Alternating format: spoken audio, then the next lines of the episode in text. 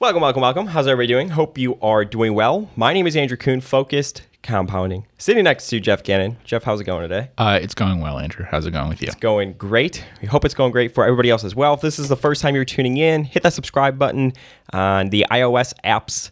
Uh, whether that's through the podcast app on iPhone or Spotify, leave us a rating or review. It goes a very long way. And follow me on Twitter, which is at Focused Compound on Twitter. So, in today's podcast, we are going to be talking about a topic that is very interesting to me. Okay. And it's this idea of active reading. All right. Every time you read, you're very big on active reading. And we've Yeah. talked about active reading a little bit. We've used it in our mental models podcast. Um, but I think it's just so important for investors. We consume so much information, Yeah. whether it's reading newspapers, reading blogs, reading magazines, reading other investor write ups, Mm-hmm. stuff like that.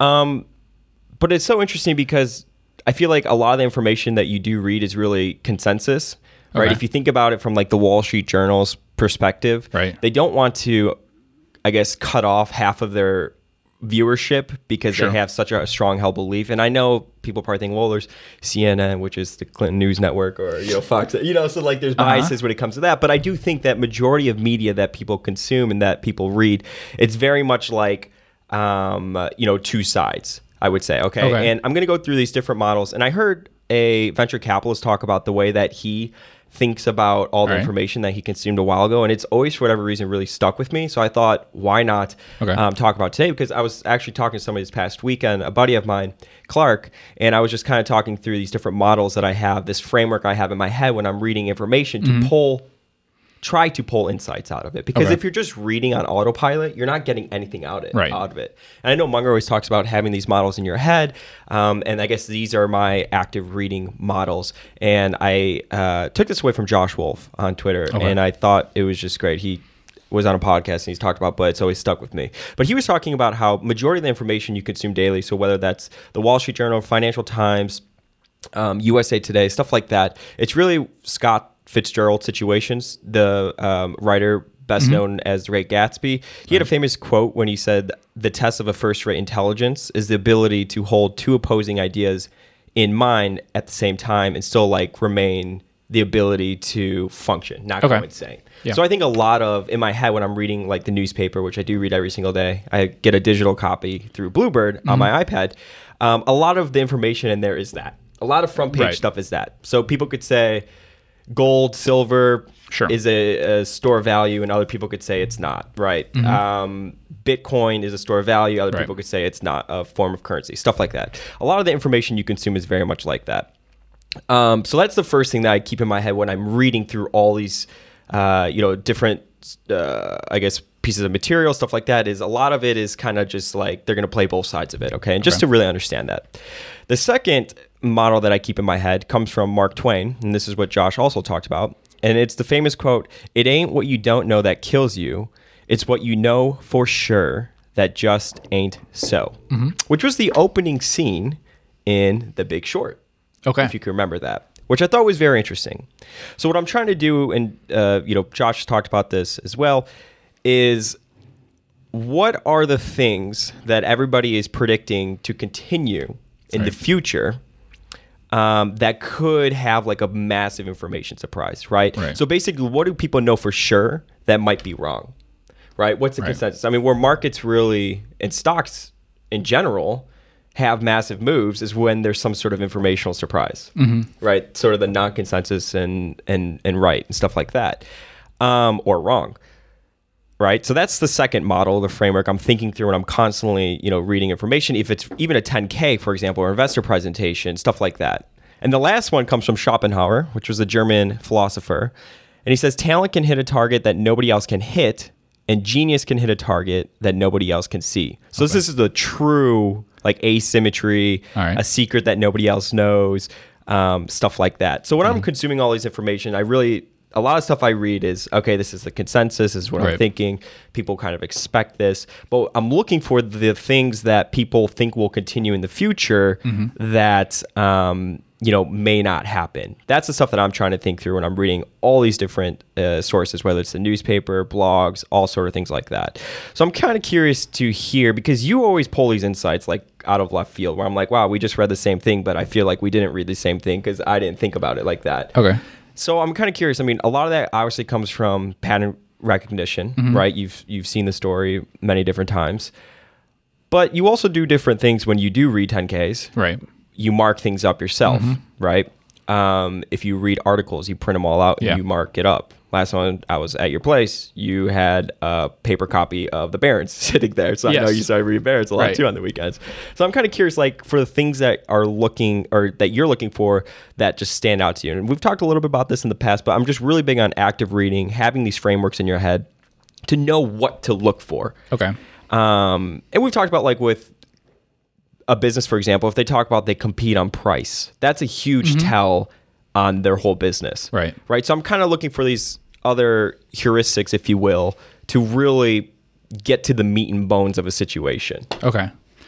Um, so I think I read differently than just about everybody in that when I talk about active reading, I'm talking about printing something out and marking it up with a pen everything underlining stuff circling stuff whatever um, writing notes in it which are not notes about um, summarizing what i'm reading but are notes in reaction to what i'm reading and trying to take things out of it. The other thing is i avoid reading a lot of newspaper type things and stuff like that where i think it's more um, i'm worried about getting too much information that might bias me about stuff that's just noise. It's not they're they're repeating things that other people have said.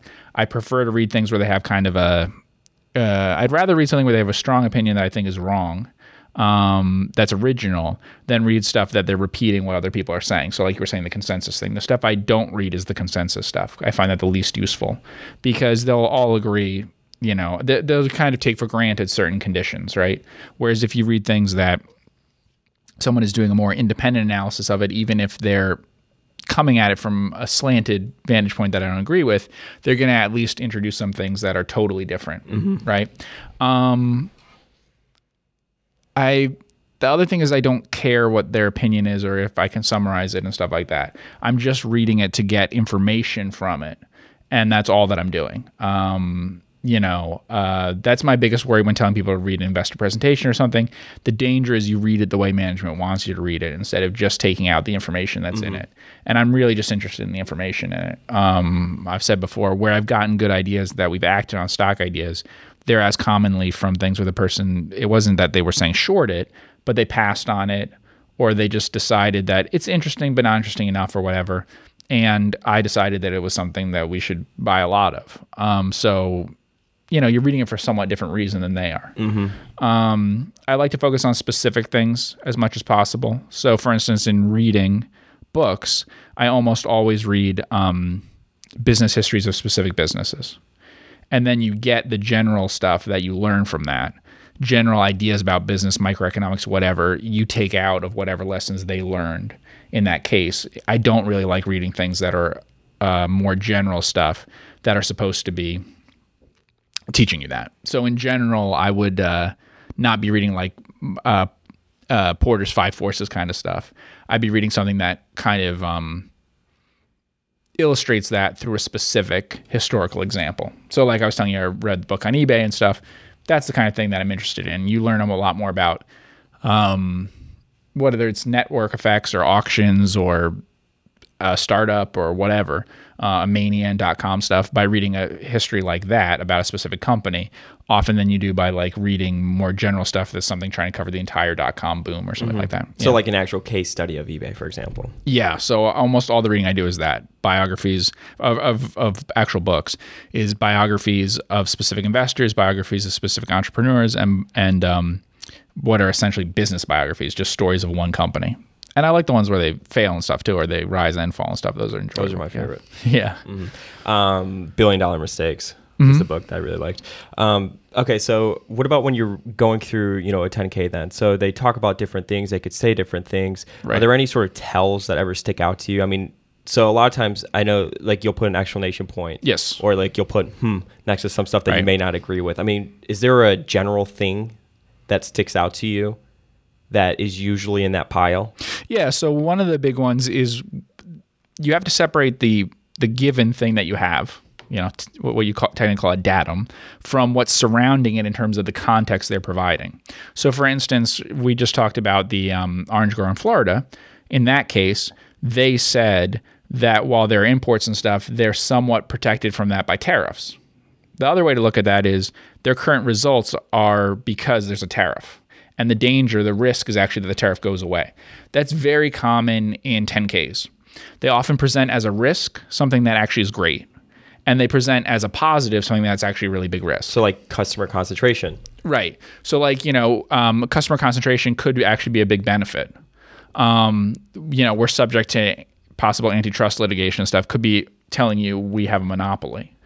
Um, the reverse, you know, um, can be a negative too.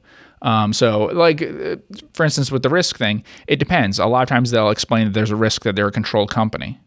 Um, they'll explain that there's a risk that they're they depend on the services of their management. But if their management owns a lot of stock, was involved in founding the company, whatever, they're probably going to be there for a very long time. So actually, it's telling you we they may be telling you we have a strong management that's likely to stay here for a really long time. I mean, Berkshire Hathaway would say we depend on the services of Warren Buffett, and it would have to be saying that for half a century. So that could be a really positive thing. And often they're reversed. Um, It's presented in a different context. yeah, same thing as we're having a great year. Well, we're having a great year means that things happen this year that are unusual, and are those things going to reverse? Um, a really big one is uh, I talk all the time about trends that are self-reinforcing versus self-defeating. Eventually, you know, so commodity type things are always self-defeating. Um, eventually, what will happen is whatever's going well for the commodity business now will, in fact, sow the seeds of the eventual destruction of that, and then vice versa. Um, so, you know, if they say, "Isn't it great that production is down?" It is, but everyone will then uh, produce more later. Yeah, out. to to balance it out exactly. So, um, you that's one of the big ones. And then the other one is like the trend is it reinforcing itself. So in the eBay thing, that's a great example. Everyone knows that with network effects, it reinforced itself. Time and again in that book, they said people checked out other auction sites in the early days. eBay's own employees checked them out and said, wow, they're really good, but there's no one here because everyone was on eBay. So everyone would just say, in reviewing them and stuff, well, they're great, but you're not going to have enough buyers and sellers here, so don't worry about it. eBay's good enough, you know. Uh, not that eBay was worse, but that once you had a place where all the buyers and sellers were, that's where you went. So, you know, that's something that reinforces itself, right? And that's Becomes something that stronger as it goes on. yeah. And some things do that. So when we were talking about commodity things, sometimes economies of scale and stuff do that. Sometimes certain consolidation in the industry does that. But um, the forces that drive earnings this year don't. Like, you know, we were just talking about bank things and stuff. You know, banks, some banks will present it as really good news that their funding costs went down a lot and stuff, which, which is, you know, true. But they also don't necessarily say, okay, well, one, are those funding costs going to be normal for us in the long run? Mm-hmm. But two, if the cost of, you know, basically uh, very short term money, which we depend on to finance our operations, got cheap, so too is long term money. And we're now going to have to make loans that are going to be at those lower rates. And eventually we'll lap that stuff. And, and you know, that will be, will hurt us with lower, you know, um, margins on that, lower yields on right that. now, but yeah. Yeah. And so it's more complicated, you know, but the, so you always look at that when and ever anything has got really good results or really bad results, you look into it and kind of think about what does this really mean and will it keep going? Yeah, it's funny. I think about a question that Buffett was asked once at a Berkshire meeting, and he was just talking about. I think it was actually on how to read financial statements, and Buffett was basically saying, "He's like, we're just trying to get to the data. We're trying to get to the meat and Yeah. bones of it. There's a lot of different things in there, but it's just trying to pull the data out of it. And I think just learning how to learn, learning how to think, learning how to read is just very important. And sometimes people could be like, okay, they say, you know, read a 10k, but somebody with experience is going to pull something out." Um, or pull more out of it most likely than like a novice would, for Yeah. example. I mean, accounting stuff is the best, and having summary historical financials is the most useful. I think Buffett's kind of said that uh, that you know he would trade you know getting 50 years of historical data on a company he'd much rather have than seeing any projections about the future and stuff.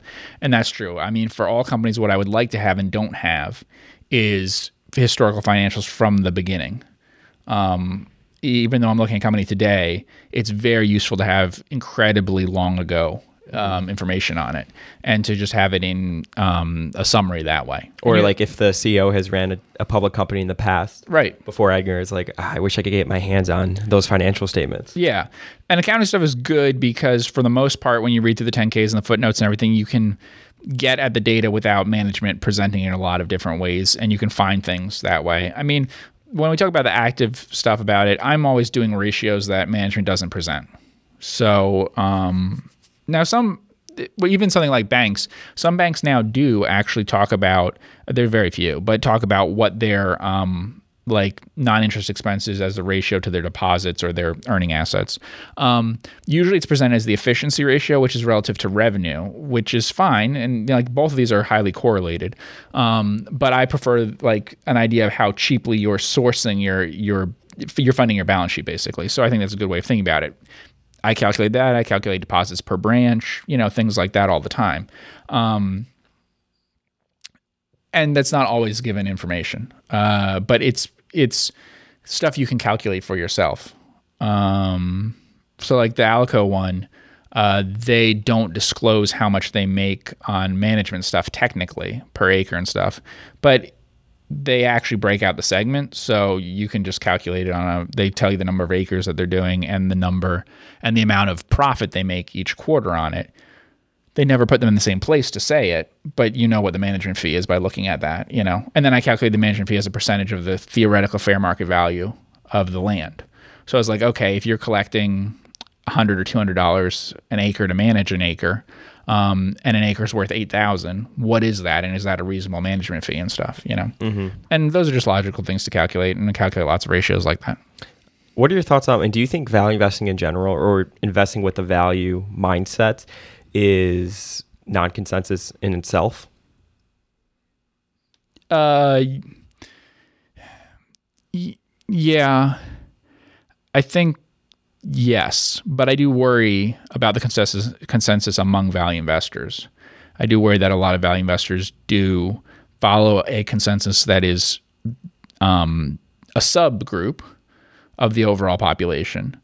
But you know i mean if you think about it either liberal or conservative is non-consensus with most of society but it can be a consensus within its own tribe that way and people can you know um, adopt the same views that way. And i think that happens often with value investors yeah How much of your investment process is understanding the narrative? So when you talk about you've some of the best ideas that you've found has been when somebody has written up a stock and they may explain why they're not buying it or why they don't like it, and you kind of decide, well, actually, I don't think that's true. I think this is a, an interesting idea, and you you you know go forward and buy it. I mean, how much of your process is understanding what other people are saying on the other side of the trade? Yeah, I think the key. Th- I don't think it matters at all what's on the other side.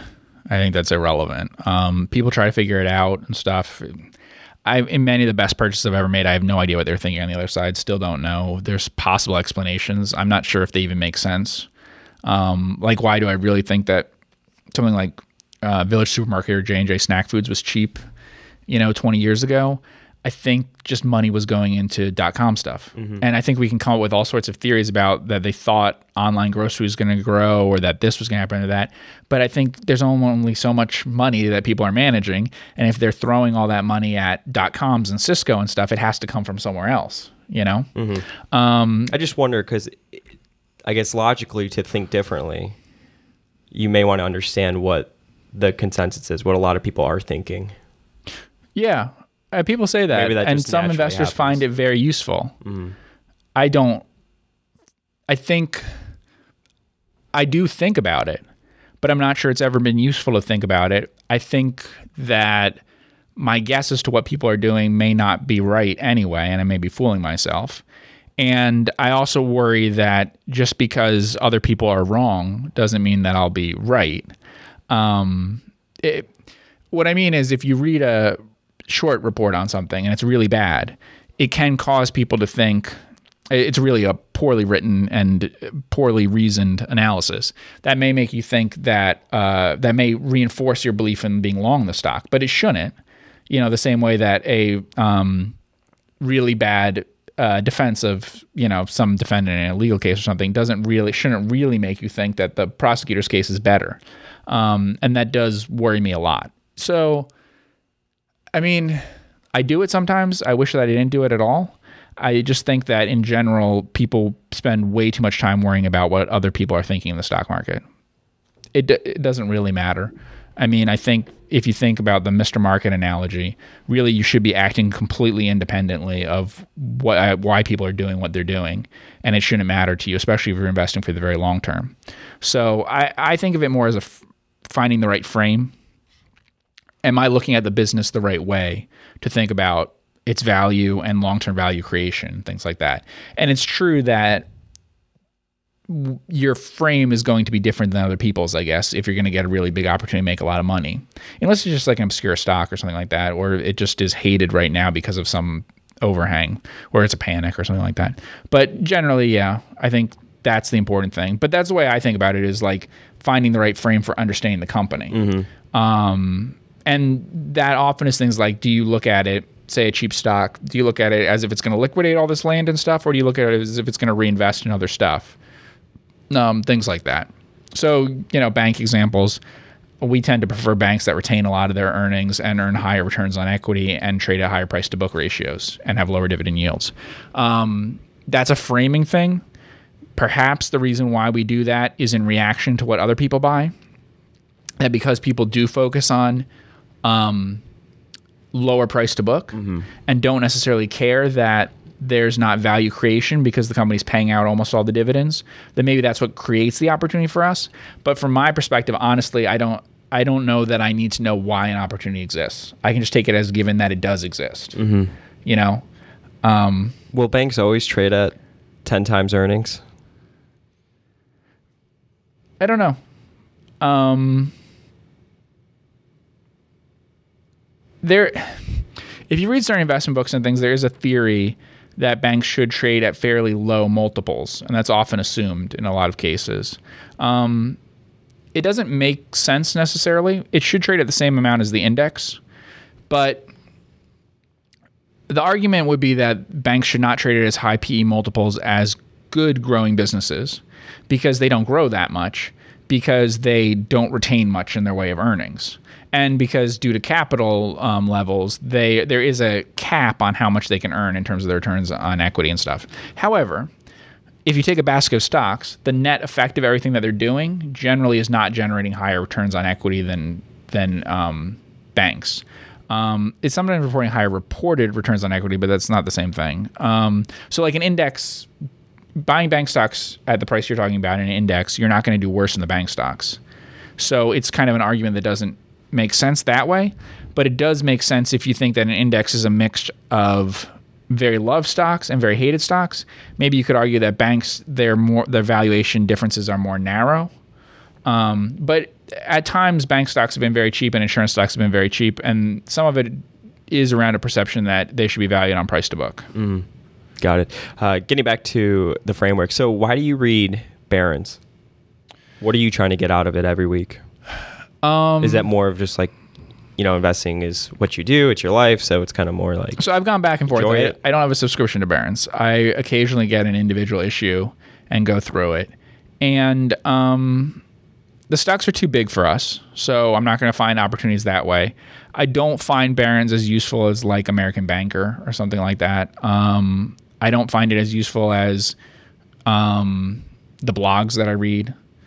Uh, but it might sometimes say something that alerts me to something unusual. I mean, I, the things that I want most, I guess, are to read these little tidbits about something that tells me that something's crazy, either very cheap or very expensive in some part of the market and tips me off to that.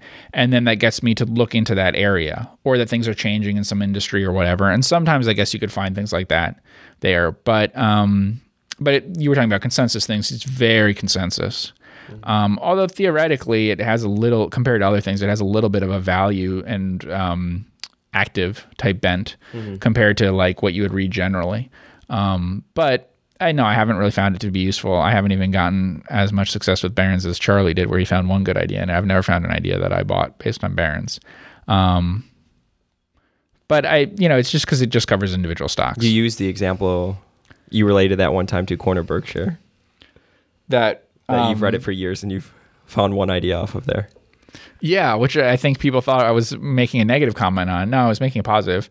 Um, and they didn't like the stock. Not that they didn't like it, but no one talked about it. So if you can find you can find the thread. You can didn't comment on the thread. I didn't comment you on the on thread. the podcast. No, no, no. Someone. Oh no, no. What I mean is someone on the thread Yeah. said. Uh, someone tried to start a thread on a stock basically and say, "What about this stock and stuff?" And other people just weren't interested. And I was like, "Wow, maybe one person commented or something." And I saw that, and I thought, "Oh, this is really interesting." And the other people were like, "Eh, it looks okay, pass, you know, or whatever. It doesn't look that great one way or the other. Yeah, sure, nice company." And uh, I thought, "Yeah, it looks really good." Um, and that's a framing thing. I think people said it looks fairly priced.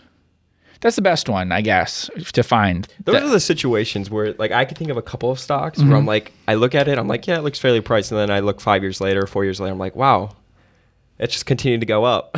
right, because it's a good business. Yeah, So yeah, so pe- great. people say so they kind of said like, oh yeah, this is one of the best in this industry I've seen. Um, but you know, it's kind of a fair price for it now, right? So we've kind of missed the boat already. yeah, but I thought, you know, one of the best in the industry, and you, you're getting it at a fair price. That sounds good to me. Um, and it was industry that I maybe understood or whatever. But um, yeah, the the issue would be more with those are like if it's a really high price, obviously. Um, and also another thing is, despite being value investors, we do not have a um, aversion to paying an all time high for a stock at all. Um, and some value investors do. do you even look at a chart? I do look at charts for some things for very long term charts to see if they've created value over time and to see if something is odd if something is not recognized in the market. So this was a good example. I was looking at something and I wrote this stuff down. So it has like a 30 year history of the stock. It always trades at a PE of like around 10, less than 10, something like that. It's never had a really good PE. And reported earnings ROE isn't amazing, but it's okay. But what's odd about it is if you look, the company's probably trading at half of what companies like that normally trade at, right? And um, one dollar invested like 30 years ago would now be like $20 in the stock. wow. Which means like $40 at what I would consider intrinsic value normally for this stock. If it was trading at a normal multiple, right? S&P is like 8. So this stock has over several decades beaten the S&P. And yet its multiple has always been lower than the S&P. Its multiple is still lower than the S&P. So um, maybe it'll never be recognized, but on the other hand, it's outperforming, it's creating value that way. So I do look at it that way. If a stock has created a significant amount of value over time, and yet the P has always been low, then that interests me. If it has not, then there's a question of why that is. And sometimes it makes a lot of sense why it is. The price, the the um, stock price was too high, so I forgive that. So it would never bother me that Microsoft went nowhere for 15 years. The company kept getting better. It just was too expensive, not their fault. Um, or if the company's changed over 30 years or something, you know. Um, but I do look at long-term chart only from that perspective, especially for things that are like asset plays and stuff. Try to get an idea of the story of what happened in the past and what they invested in and stuff. That's another way to do it too. Is if a company's doing a lot of M and A and stuff like that, you do maybe want to look at a chart because I see sometimes like say stock like Intel or something. People say, look at the ROE. The ROE in the core business is great everything they've acquired is bad. So, I mean, the return on equity is bad on that stuff, and it's the way that it works in the accounting does not give you an accurate um, showing of that because they buy something and then they they um they charge it off. Yeah. So like people say the ROE in the S and P is like I don't know twenty percent or something. It, it's like eight. I mean, if you look long term, the actual cash return after taxes generated is very close to the actual stock going up. So if the ROE was really like 20%, why isn't the stock market going up 20% a year on average or something? Surprise, not surprisingly, the real like owner's earnings ROE when you factor in things like M&A and all those sorts of things is really close to the return in the stock price over time. Mm-hmm. And so very long stock charts I think are okay that way. I wonder if that's a interesting screen to run. So just the CAGR in the stock Mm-hmm. and its history versus, um, you know, like trading at a lower multiple, less than a market multiple. And if it's done Right. really good, that could be a good way to look for interesting ideas. Well, that's a way of framing it, right? Because if you think about it, um, theoretically, what you want is the intrinsic value of the stock should be equalizing the forward return uh, versus the market. So if the market's going to do 10% a year in the future, then this stock will it do 10% a year? Mm-hmm. If it is going to do 10% a year from this price, then, you know, it's fairly valued. If it would do better or worse, then, you know, that would adjust it. So like we can use book value as a really good example. If but you could use any number, but use book. If the price to book is two, okay, does that equalize the return in this stock? And you know, we do calculations like that all the time. I remember calculating for Car-Mart. What I thought was the appropriate measure to use is their receivables. Mm-hmm. So their loan book after um, their provision for losses and how fast that would grow. And my feeling was as long as you bought at a reasonable price to the loan book, if the loan book's going to compound at 15% a year, then the stock will compound at 15% a year. You Well, know? there's a lot of the way you think about banks too. The growth in deposits per share. Right. But there are banks for which that wouldn't be true because they're not creating any real value. And you can see that if you look at long term charts and you read things about that that way. You know, the ones that I like that way clearly create value um, in that the deposits are funding things at much lower cost when you take in interest expense, uh, non interest expense, excuse me. Um, if we don't talk about it, but there's lots of small banks that really don't create value because their non-interest expense is too high. They're inefficient. Their efficiency ratios are too high, and so um, even though people say, "Oh, they have the spread based on like you know the Fed and all that stuff," well, the spread gets eaten up by the corporation basically. You know, it, you're just paying for the salaries of the people working at the bank. Um, you're not and, and rent and things like that. There's not really much left over for shareholders. Yeah. So if you go into a bank and there's a ton of artwork and they have hundreds of different offices and stuff like that, that's probably not something that you'd be interested in. Yeah, I mean, the we talk about that. Banks are like railroads. Um, operational efficiency is a big differentiator. Um, We walked in a bank one time and he was like, "We definitely have the servant mentality here." Mm-hmm. Geoff just his eyes started glistening when he heard that. Um, well, I think they started gl- uh, glistening when I saw the um, uh, the uh, what, what they were operating out of. Yeah. Yeah. No, the best thing a bank could tell me is that we're not going to open more branches. Mm-hmm. I mean, not that we're not going, to but like the, we think we can grow without having to take on a lot of new branches stuff. Everyone's always excited about the growth, the growth, the growth. Yeah. Right, but then operating expenses are going to go up. What I liked about that, where you're talking about that bank, is I one of my questions before going in is, are they going to keep operating expenses really low? We've talked about this before. I'm not a big believer in the good to great kind of thing. I'm the believer in cheap from the beginning. Uh, having read a lot of business books and things, the best operators, with few exceptions, were born very cheap and sometimes like had it forced on them. In some cases, their financial position was bad and stuff, so they had to do it or whatever. But they were very cheap from the start. Always say that. And- I always say that. Yeah, and the the it's very hard. Brutal capitalist, just so cost conscious. Yeah, it's very hard to instill in a successful organization. You could be making a lot more money. It's like impossible. So when people ask like how much money could, when we talk about like monopoly type things, when we talk about like the FICOs and Dun and Bradstreets and IMS Health and things like that, um, like what could their margins be? No one knows. What could Moody's margins be? No one knows because they never had to run the business that aggressively to control operating costs. And so a monopoly sometimes could have much better uh, margins than it does. You can see that with like um, Buffett's uh, with Cap Cities, the exact same media properties could be run by Cap Cities with like a 50% EBITDA margin when other people have been running them with 30%. Yeah, it was like when I read uh, a couple months ago Six Flags their earnings report. They were talking about it's really COVID's really forced them to basically open up everything and look to cut costs. And they changed their lettuce supplier. They were saying how that's going to help them save Yeah. money. I mean, it sounds so stupid, but I mean, like you've used the example of a bank, for example, too, that they would. Uh, save all of the paper clips that they Yeah, received in the mail and stuff like that, right? That's a famous one. Yeah, yeah, yeah. And it's like, okay, are they actually saving a lot of money from that? No, but it's a culture thing. Right? Well, when it I'm on the phone with the gives- yeah. CFO and he says, and I ask about would they ever want to expand? This is Right. guess a little town. and he says, yeah, you know, as I sit in my crappy office looking at the Kroger across the street, Yeah. you're like that's just you know, it's a culture thing. Basically, Right. like no, we don't want to expand. Yeah. Um, you don't want to take on like operating expenses in advance of things that you know you would do that would get a good return on that. Now it can make sense sometimes to do that, but we talked about that. You just we talk about OTC markets, for instance. OTC markets is not focused on cutting costs to the bone and stuff. I don't know if they could and how well they would do doing that, but they're a growth oriented company. They're very focused on like the the what do you want to call it network effects or whatever advantages they have in terms of the um, marketplace that they're facilitating basically. So they're very concerned from a like um, growth perspective and from what I would call like a um, moat perspective or whatever. Those are kind of the the strategy that they have. You get very little evidence that they're focused on an operational type uh, advantage that way. Um, and with some companies, you do. Um, they talk a lot about operating expenses and stuff. I mean, it's a big clue if a bank tells talks to you a lot about their rent. Mm-hmm. Um, a lot of banks won't talk about that. Just because it's not a huge item, but it is an item that when people ask about like economies of scale, there you found just one of your biggest economies of scale possible. If you have a lot of earning assets versus a small base of rent, that's a lot better than the opposite. You know? I love the culture of like, if it's not broke, don't fix it.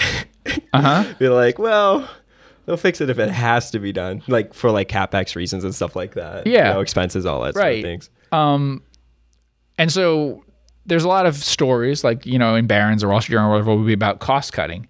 But I'm more interested in the stories that are like they were cheap from the beginning uh, and focused on that. And, you know, I mean, like as an example, um, what value investors tend to do and lots of people tend to do is they look at two companies in an industry and they figure, well, their margins will converge and stuff. That's often an argument for it. Um, so take an example like IAA in insurance uh, auctions and uh, for auctioning off uh, wrecked cars and stuff like that, and Copart, right? Those are the two competitors in that. Now, I've read the book about Co- about Copart, Junk to gold. yeah, and I'd listened to like all their earnings calls for a long time and stuff. And um, so you hear the founder and also the son-in-law who who took over things later. Um, and it's not impossible that they'll end up in the same place eventually. Now, a lot of that would probably be Copart getting lazier about some things, but I can tell you that the corporate DNA of Copart was very different than um, others in the same industry eventually and how it came out of it, just like Walmart was or something, you know? And eventually, margins at Walmart can converge with others in terms of Walmart can get lazy about things. But from where they were founded and how they thought about things is very different from other competitors in the rest of the country. And so it would take a very long time for Sears to think about operations the same way that Walmart was when Walmart was small and Sears was huge. And it, it's almost impossible to reverse that. You can't like have someone take over Sears and say, "Oh, we got to look at all that Walmart's doing and think that way." But if you had it from the beginning, then it's something that you can kind of focus on continuing to do. Um, and I kind of am a big believer in that actual returns in business tend to have a lot to do with operational efficiency. Do you think GE was big on operational efficiency? Didn't Jeffrey, uh, that that CEO, didn't he travel with like three private jets at a time or something like Well, that? the, the famous thing is that they had a, a, a follow jet, yeah, Yeah. in case the first one had yeah, issues, yeah. In case it blows up in the air, you got a second one behind it. Um, yeah, uh, yeah. It's it was an organization that was That's famous for those sorts of things. yeah. Um, yeah, no, it actually was never famous for those sorts of things. But you know, those are very big companies. telling you that's a common theme. Every I, I've spoken to a lot of CEOs and management teams. The best ones are always just so cost conscious. I think that's just the greatest quality to look out for. Yeah, that is a thing to think about though with economies of scale. Because one issue is that while economies of scale are quite large in some industries, the gap between the worst and best in terms of operational efficiency, absent economies of scale, is probably as big or bigger. So, um, a business that has an advantage in terms of size and things like that is that's good. But if it has a different culture in terms of cost that may not be able to give it uh, it may not be able to have it um, maintain that advantage over someone else on a net basis. And value investors i think tend to focus on like this moat idea and and um, research on microeconomic stuff that has to do with like um, Porter's five forces and, and, and economies of scale and things like that, which are kind of easy to explain theoretically. But if you have two airlines and one airline has a big advantage um, in terms of its competitive position with economies of scale and thing, things like that, it's not at all impossible that if they're cost wise in terms of the way they run their organization in the bottom half and they're competing with someone who's in the top half about how they run things it really can be just you know that that unfortunately can mean that they're not at an advantage it's very easy to squander that away um and some people i don't know if some people believe in that or not i read uh, the second edition, of Bruce Greenwald's book. It doesn't talk a lot about operational things, but he does seem to believe that they exist. But Which I one? Competition. uh, no value investing. Uh, yeah. Graham, the so he Buffett or whatever. yeah. So he talks a huge amount of competitive position stuff, and he talks relatively little about um, operational efficiency.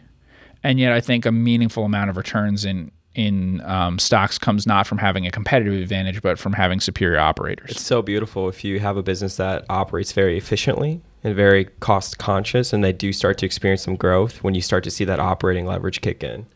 yeah, It's incredible to see. Yeah. And unfortunately, that you know things can go in the opposite direction. Of course, everyone likes to talk about the upside. yeah, and when there are the you know over time, most companies do lose a focus on um, containing costs and stuff. That is a young, small company type thing that is rarely present in very big companies and very hard to maintain. Well, we've talked about that before. If you're already under the gun and they're still like dumb about costs, you know, and stuff like that and expenses, it just kind of is a tell. Be like, how incompetent are they? I understand when times are great. It's easy to, I guess, easier to um, have expenses, you know, get a little bit more bloated. But if they're going through a rough patch or anything like that, and they're still, you know, having issues with that, I'm just kind of like, that's I don't understand that. Yeah, and with the active reading thing, that's one of the things you can do because they ne- they rarely mention it. No one circles it, and you know. But it's one of the first things I do is looking at operating lines and seeing how they're doing versus, especially what really matters is versus gross profit. Everyone does versus revenue, but I mean, what really matters is gross profit. So unless you're able to r- raise your gross profit by as much or more in dollar amounts than your in percentage term dollar amounts um, than you are. So if your your gross profit goes from 100 million to 108 million, then you better not have your operating expenses go from 10 to 19. yeah. Because even though net you just made a lot more money, you, you actually had a 9% increase in your operating expenses on an 8% increase in your gross profit. And if sustained for a period of time, that's not good. Now, no one can do it every year, but you do really, at, at least you want them to talk about that. To, like why are your operating expenses growing faster than your gross profit? Mm-hmm. Because if that's happening in the long run that means that gross profit is translating to something that's less and less valuable. And we see that with village supermarket. And that's one of the things i think is fascinating about that. For 10 or 15 years or whatever people complain in that stock about like oh well it must be competition's tough and whatever and those things which might be true. But actually if you look at their gross profit performance it's really good. Mm-hmm. It's perfectly good. It hasn't deteriorated a lot. And usually that means there's a problem that's kind of fixable and stuff whereas the thing that always warns me off and worries me that we've talked about is deterioration in the gross profitability of the business. Um, that's often a big tip off to what's going to happen in the future. So they don't talk about it like our bottom line improved, but actually gross profitability decreased a bit. Yeah. Well, then you cut Which costs and driver, things, you know. right? Yeah. So it, it- you know, it, or you just your sales grew so fast that it, you know you did okay. But if your gross margin keeps coming down, and then it probably means that there's more competitive issues there. They should be talking about you know what that means competitively if you're uh, having higher costs or lower prices. Got it. Cool. Want to thank everybody so much for tuning in with both of us here today on the Focus Compounding Podcast. Follow me on Twitter if you're not. Uh, the next episode that we are going to upload is actually Q and A, um, and about you know once a week or every two weeks I do a call for questions where you could ask uh, investing questions um, of Geoff, and we'll answer them on the podcast. So at Focus Compound, um, be sure to uh, follow me there. Make sure you hit that subscribe button on YouTube and the iTunes app and Spotify. Thank you so much for all the support, and we will see you in the next podcast.